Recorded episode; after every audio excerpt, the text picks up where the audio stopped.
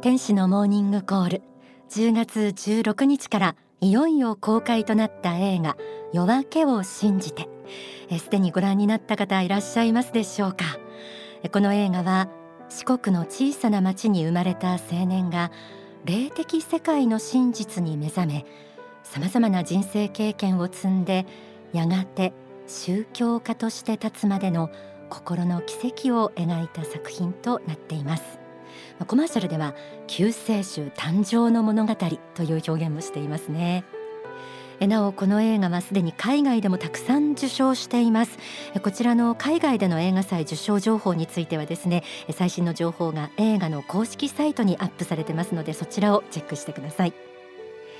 今日はゲストをお迎えしてお話を伺っていきます。この夜明けを信じてで立花美穂役を演じていらっしゃる女優の千元よしこさんです、えー、よろしくお願いします。よろしくお願いします。おはようございます。おはようございます。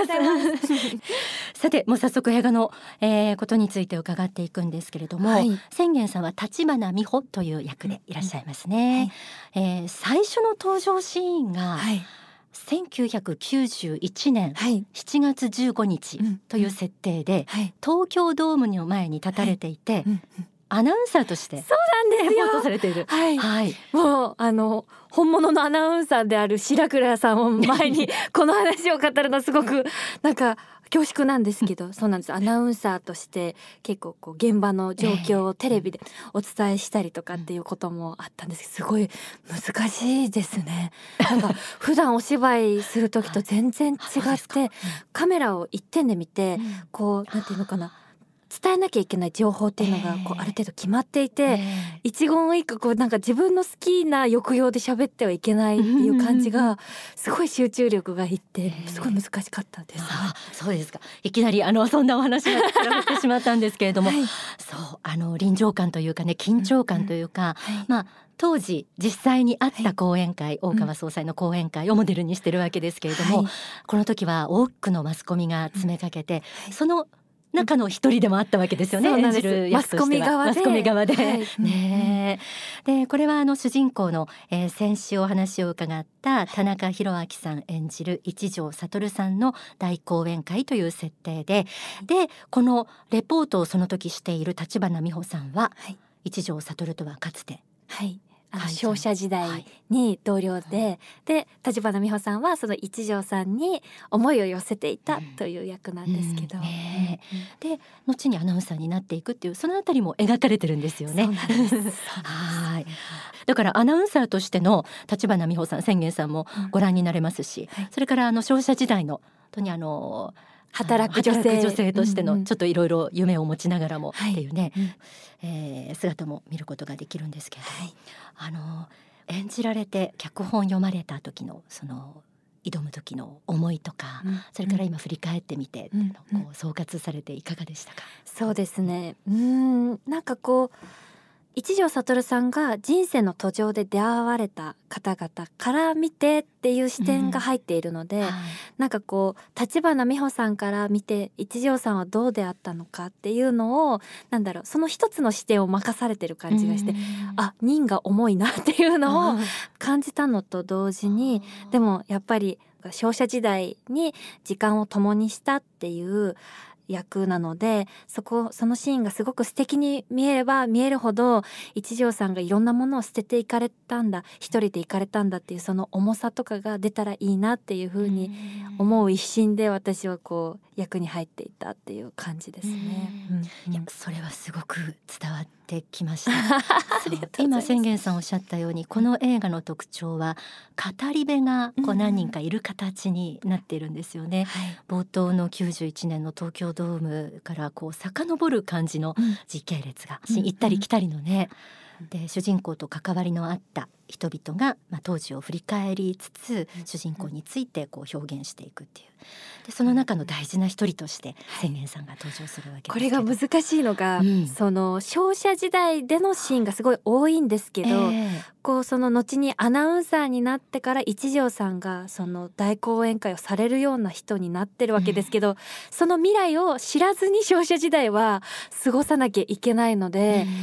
この人は一条さんの未来が見えてるのかな？見えてないのかなっていうその微妙なラインを表現するのがすごく難しかったですね。ちょっと待ってください。普通に考えると、はいうん、あの立花美穂という人、商社時代の彼女には見えるはずがない、はい、っていう設定で臨むのが普通の映画だと思うんですけど、はい、そこ違うんですか？そこが実は違って、うん、当時からそのやっぱり霊的世界の真実にも目覚められているので商社時代で一条さんは。なので実はこう霊言集を、うん、あの出版されていたりとか、そういう霊的なスピリチュアルな能力があるっていうことは実は知っているんですよね立花美穂さんは。で知っていながらも思いを寄せていて、うん、でもこの人がこの将来どうなっていくのかっていうのが見えるような見えないような分かるような分からないようなそういうことか。っていう中で、でもこの方に惹かれてるっていう思いに変わりがないし、だからこそこの方がどういった道を行かれるかわからないけどそばにいたいとかお支えしたいっていう気持ちはあってだけどそれが自分のそういった愛してるからこそあのついていきたいという思いがこの人の悟りの道とかこれから行かれる道の足かせになってしまうから身を引くっていうその複雑さが現れたのが挿入歌である愛の償いだったりして。はい、挿入歌の愛の償いというのもちょっとお聞きしたい重要なポイントなんですけれども、はい、はい、えー、実際にシーンで、えー、かかってきます。うん、で、あの歌詞ももうすでにサントラも出ておりますのでね、ガイドブックなどでもあのチェックしていただきたいんですけれども。はい。この愛の償いのレコーディングをした時は実はこの夜明けを信じてという映画のクランクイン前に撮り終わっていたので、あのなかなか私もどうして愛の償いなんだろうっていうのがわからないところがあってすごい難しいなっていうのを若干抱えたままレコーディングしてしまったんですけれどもレコーディングの時は愛してるけれどついていってはダメなんだっていうこの切なさとか、もう歌詞に忠実にこの切なさとか曲が持っている雰囲気を大事にしようと思って歌ったんですけど、うん、今思うとその切なさは何でどこから来てるのかっていうと愛することっていいことじゃないですか。はい、で愛してるからそばに付き従いたいとか、うん、お支えしたいっていう気持ちもプラスないいことじゃないですか、うん、本来。なんですけど悟りの道を行かれる方これから世を救わんとして行かれる方にとってはその思いさえも足かせになってしまうっていうのが、うん、それを自分で分かっていてでも思いは出ちゃうから今すぐ「はいじゃあ消します」とかできないわけじゃないですか。なのでその愛してしまったことの償いとしてせめて私は「さよなら」を言ったりとか捨てる。で捨ててもうただ祈るあのあなたの未来が輝くようにってもう祈ることしかできない。それが私の愛したことの償いっていうことで、うん、愛の償いっていうタイトルになってるのかなと私は解釈してなるほど、今のお話を踏まえて上で、えー、ここでその愛の償い、えー、曲をお送りしたいと思います。では宣言さんから曲紹介をお願いします。はい。それではお聞きください。宣言よしこで愛の償い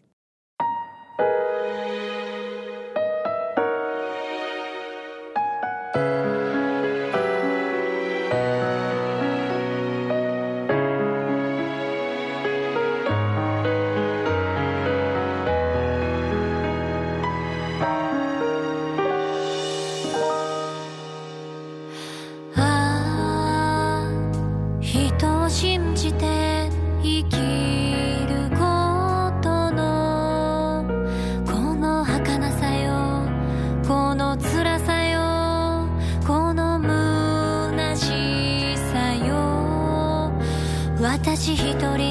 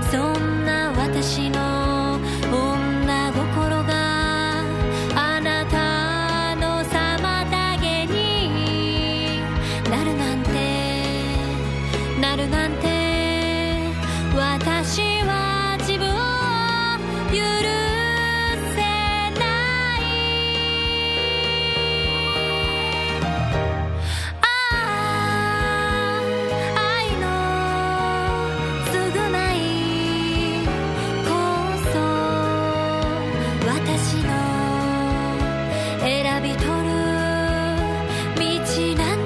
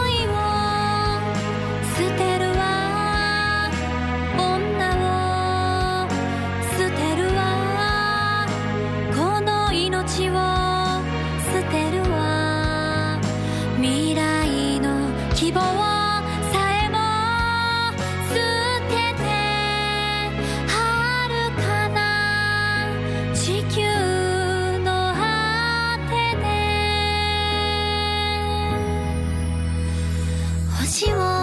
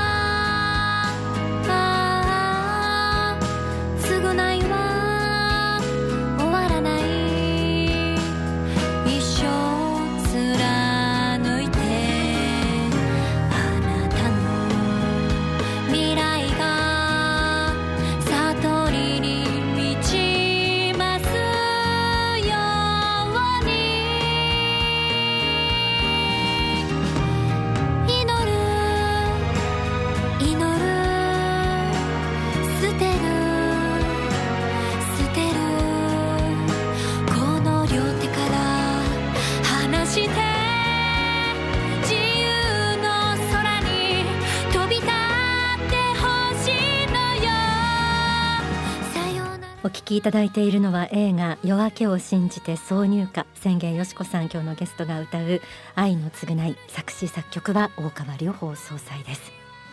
まあ難しさが歌にもありますし、演じる役にも毎回ね感じてらっしゃるところかと思いますけれども、今回役作りで何かこう気をつけたこととかありますか？そうですね前回あの「さらば青春されど青春」っていう映画があったと思うんですけどその時にはすがりつくような思いとか引き止めるようななんかセリフとかもあったんですけれども今回そういったものは一切なくてもうこの方に先に行っていただきたいからまあ多分背中を押さなくても先には行かれたと思うんですけど一条悟さんだけど先に進んでいただくためにこう背中を押すためにさよならを自分から自分の気持ちをひた隠して言うっていうところがやっぱりシーン的にもセリフ的にもすごく大事にしたいところでしてやっぱそこをゴールとしてこう逆算していってこうなんていうのかな未練がましくないというかなんかこうすっきりとしていてこう愛しているからこそさよならを言えるっていうこの強さとか、なんだろう自己犠牲の精神とかっていうものが滲んだらいいなと思いながらあとこう思い出として振り返った時に切なくしたいなと思って、うん。なのでなるべくこう楽しくその一条さんとのシーンは楽しく思いを込めて今が大切な時間なんだっていうのをなんだろう別れてしまうことはまだ分かってはないけれどもなんとなく離れていってしまうのかなっていうのを感じながら、今の時間を大事にしようっていう気持ちを込めて一緒にいるっていうことを意識しましたね。いや宣言は言えないんですよ。また出た宣言はやっぱりさよならを絶対言えないですね。うんあのなんとか私も未来にちょっと入れてもらえませんかみたいな感じで 宣言は言っちゃいそうなのでやっぱ立花美穂さんすごいなすごい方だなと思いました。本当ですね。そういう宣言さんも好きです。なるほど、まあ主人公が救世主として自覚を深めていって、ゴーマ浄土のシーンとか、ゴーマ浄土というシーンが出てくるんですよ皆さん。見どころですね。一番のクライマックスかもしれません。ねはい。あのただ一人行くということを最後まで妨害する存在との決闘みたいなものがあってでもそれを経て立つべき時は今と自覚して、本当に勝者でエリートコース約束されてたようなものを全てた捨てて立つっていう、まあ、その一条悟さんにとっての本当に大事な大事な出会った女性ですね。でも捨てていかれちゃうのかな？その辺はうん。劇場でご覧ください。はい、わかりました。はい。えー、それではですねここで宣言さんも一緒にリスナーの皆さんとご法話をお聞きしたいと思います。大川隆法総裁の説法です。今からお聞きいただくのは幸福の科学のそれこそ創創期前後について触れている内容です、このご法話でより映画の真実味が胸に迫ってくるんじゃないかなと思います。お聞きください。幸福の原点講義より。一般に普通の会社仕事をしててこう与える愛に生きようとか人のために生きようとか思う人はこれ本当は本当の神仏の世界からみんな真っ当なんですけどもこの世の世界においてはこれ真っ当に見えませんのでそんな人がいるっていうことはなんか理解不能ですのでみんな自分のために生きてるんだと自分がちょっとでも出世するために給料上がるためにこうやってるんだとこう思ってる世界の中で生きてるもんですから非常に孤独な人、まあ、アウトサイダー的な人もいるかと思います。ただ幸福の科学を初めてこう説法して組織作ってくるとこの理解してくれる人はこんなにたくさんいるんかというのはまたそれなりの驚きでしたね。あれほどこの世の世界では理解されなかったのにいざ腹を決めて、ね、空手にして立って、えーまあ、この宗教家として生きるということでやったらやったなりに今度は理解する人がいっぱい出てきた。実は水面下にはいっぱいいたんでしょうね。だけどみんな孤独にタコツの中に入って自分一人の中に秘めてた人がたくさんいたんでしょうけども。じゃあ堂々とそれで宗教家としてこういう世界があるんだこういう言い方しなきゃいけないんだということを言うと共鳴することが出てきていっぱい出て。きてもうあと様変わりで30以降の世界は様変わりでどうしてこんなに理解してくれる方がたくさんいるかなどうしてこんなに分かってくれる話が分かってくれるんだろうっていう。どうしてこんなに私の言うことを聞いてくれるんだと全く正反対の世界ですね。それが起きてきたんでひっくり返りましたね世界は。ひっくり返ってみてそれで見てああやっぱり高級奨励たちが言ってたことは本当全部本当だったんだなっていうね。その間6年ぐらいの苦しみはありましたけれども本当嘘は言ってなかったんだな。時間その時間一定の時間の間自分が耐えられなかったってことは苦しみはあったけど言ってることは嘘でなかったし将来的なことは本当その通りだったんだな。ただその中でこの世的にね人間として努力することがあったんだなと。いっぱい努力することがあったんだなと、まあ、そんなようなことを感じました。お聞きいただいた説法は経典幸福の原点講義に収められています、えー、この書籍についてはお近くの幸福の科学までお問い合わせください。え今日は映画夜明けを信じてについて、えーこの映画に出演されている女優の宣言よしこさんを迎えしてお話を伺ってきました。最後にリスナーの皆さんにメッセージをお願いします。はい、えー、映画夜明けを信じては公開されたばかりなんですけれども主人公一条悟さんはですね本当に努力の天才の人だなっていうのを役を演じていてもまた外から映画を見ていても思いました、このもしも救世主が現代に生まれたならまた日本にいる現代のヒーローものそういう映画だっていうことをぜひ知っていただいて見ていただけるとそこにすごい裏打ちされたものすごい責任感であったり覚悟っていった男の人のかっこいい後ろ姿を見れる映画でもあると思いますのでぜひ劇場にお越しください。今日はありがとうございました。宣言よしこさんでした。ありがとうございました。ありがとうございました